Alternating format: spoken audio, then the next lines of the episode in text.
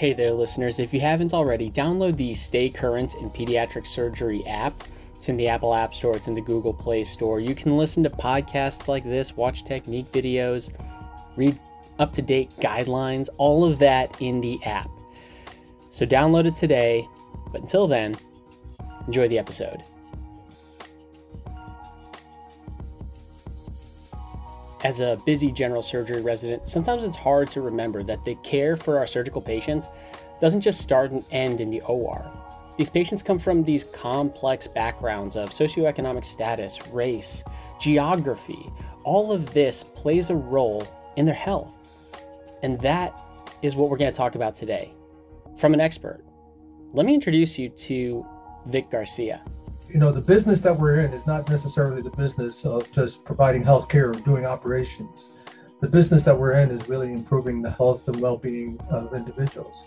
Dr. Vic Garcia is a pediatric surgeon at Cincinnati Children's Hospital. He's an expert on health disparities and how they potentially affect the pediatric surgical patient. I mean, he's done so much outside of the OR. He's teamed up with Toyota to make sure that children in the community have safe car seats. He works with the Cincinnati Police Department on injury prevention programs.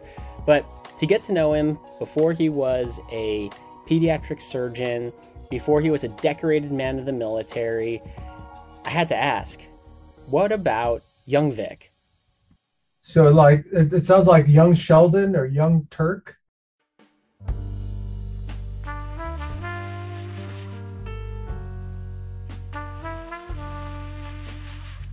Vic grew up in New York City, in Harlem.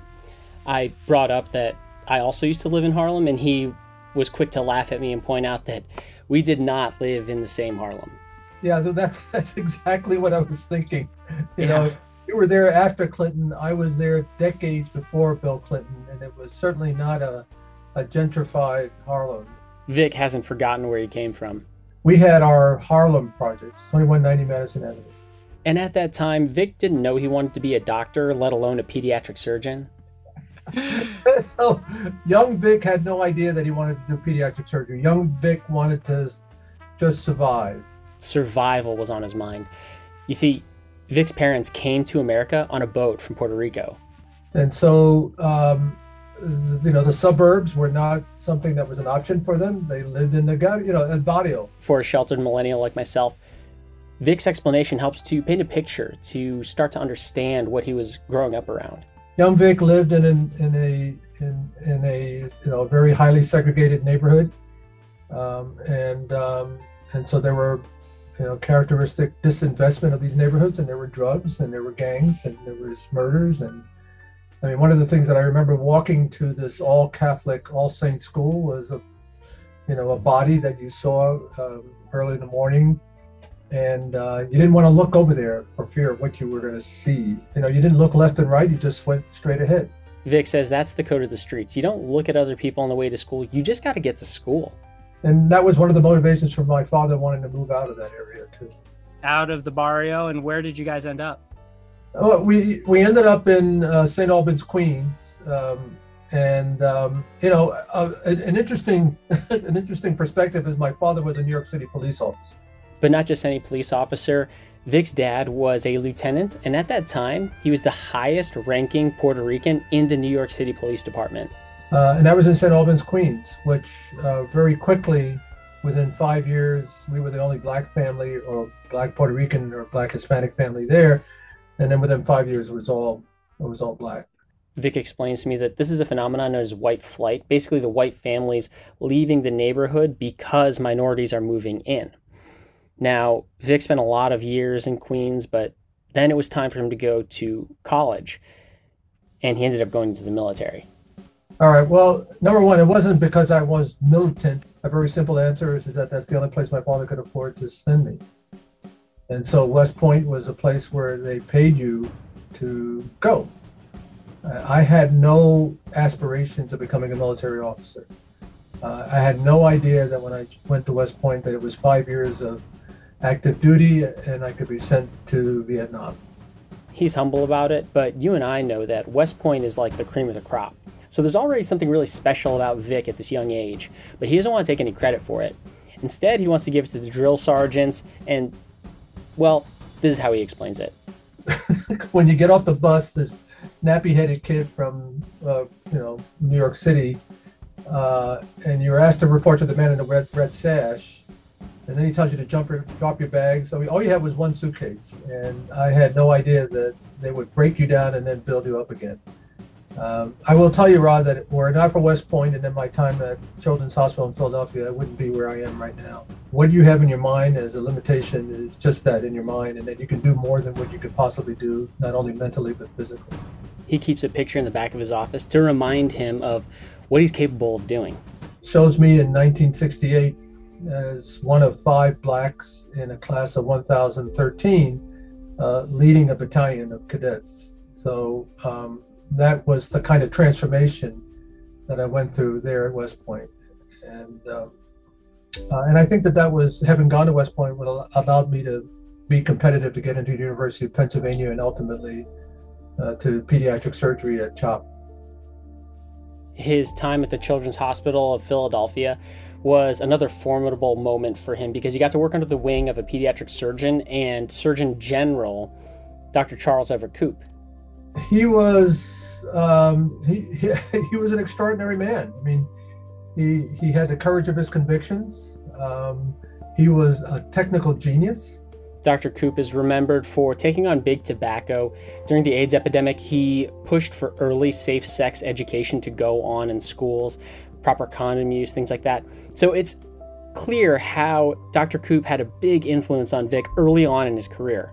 I mean, he, he, he, he helped me understand that we had a responsibility not just simply to take care of kids in the operating room, but to look at the health and well being. Uh, and as some of us may not know, is, is that he really saw himself as the health conscience of the country.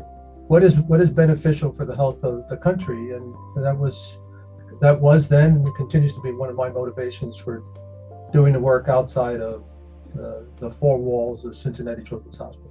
So you can start to get an idea of how strong Vic's convictions are when it comes to public health. But how do you explain that to your run of the mill surgeon who is operating, doing well, taking care of patients, but maybe doesn't really think about health disparities on a regular basis?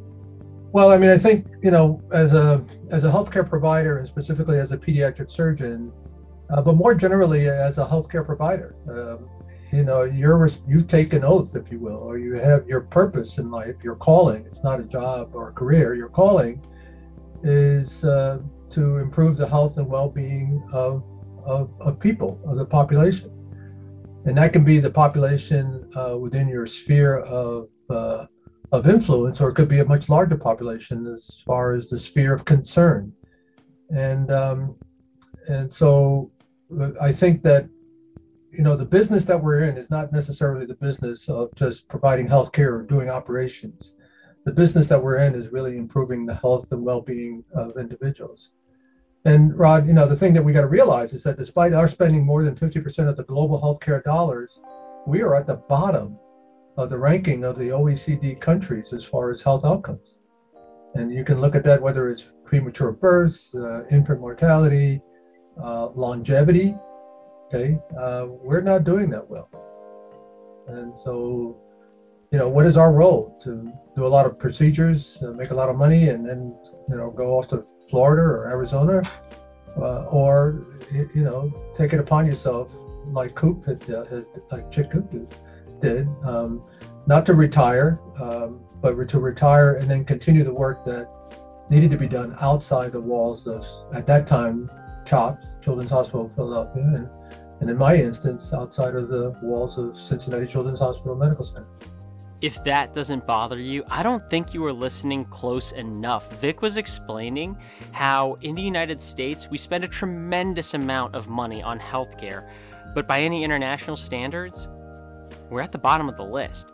It's horrendous, and it makes me think of that pediatric surgical patient. It makes me want to do better, but how? That's a question we're not going to answer in a 10 minute podcast. So instead, we're going to start a new series. We're going to talk to Vic on a regular basis about this healthcare disparities, socioeconomic status, race, and how all of these factors work together in a complex ecosystem to ultimately affect patient care. We're going to call it Social Determinants of Health, the next moonshot. So until the next episode, I'm Rod from Cincinnati Children's, and remember, knowledge should be free.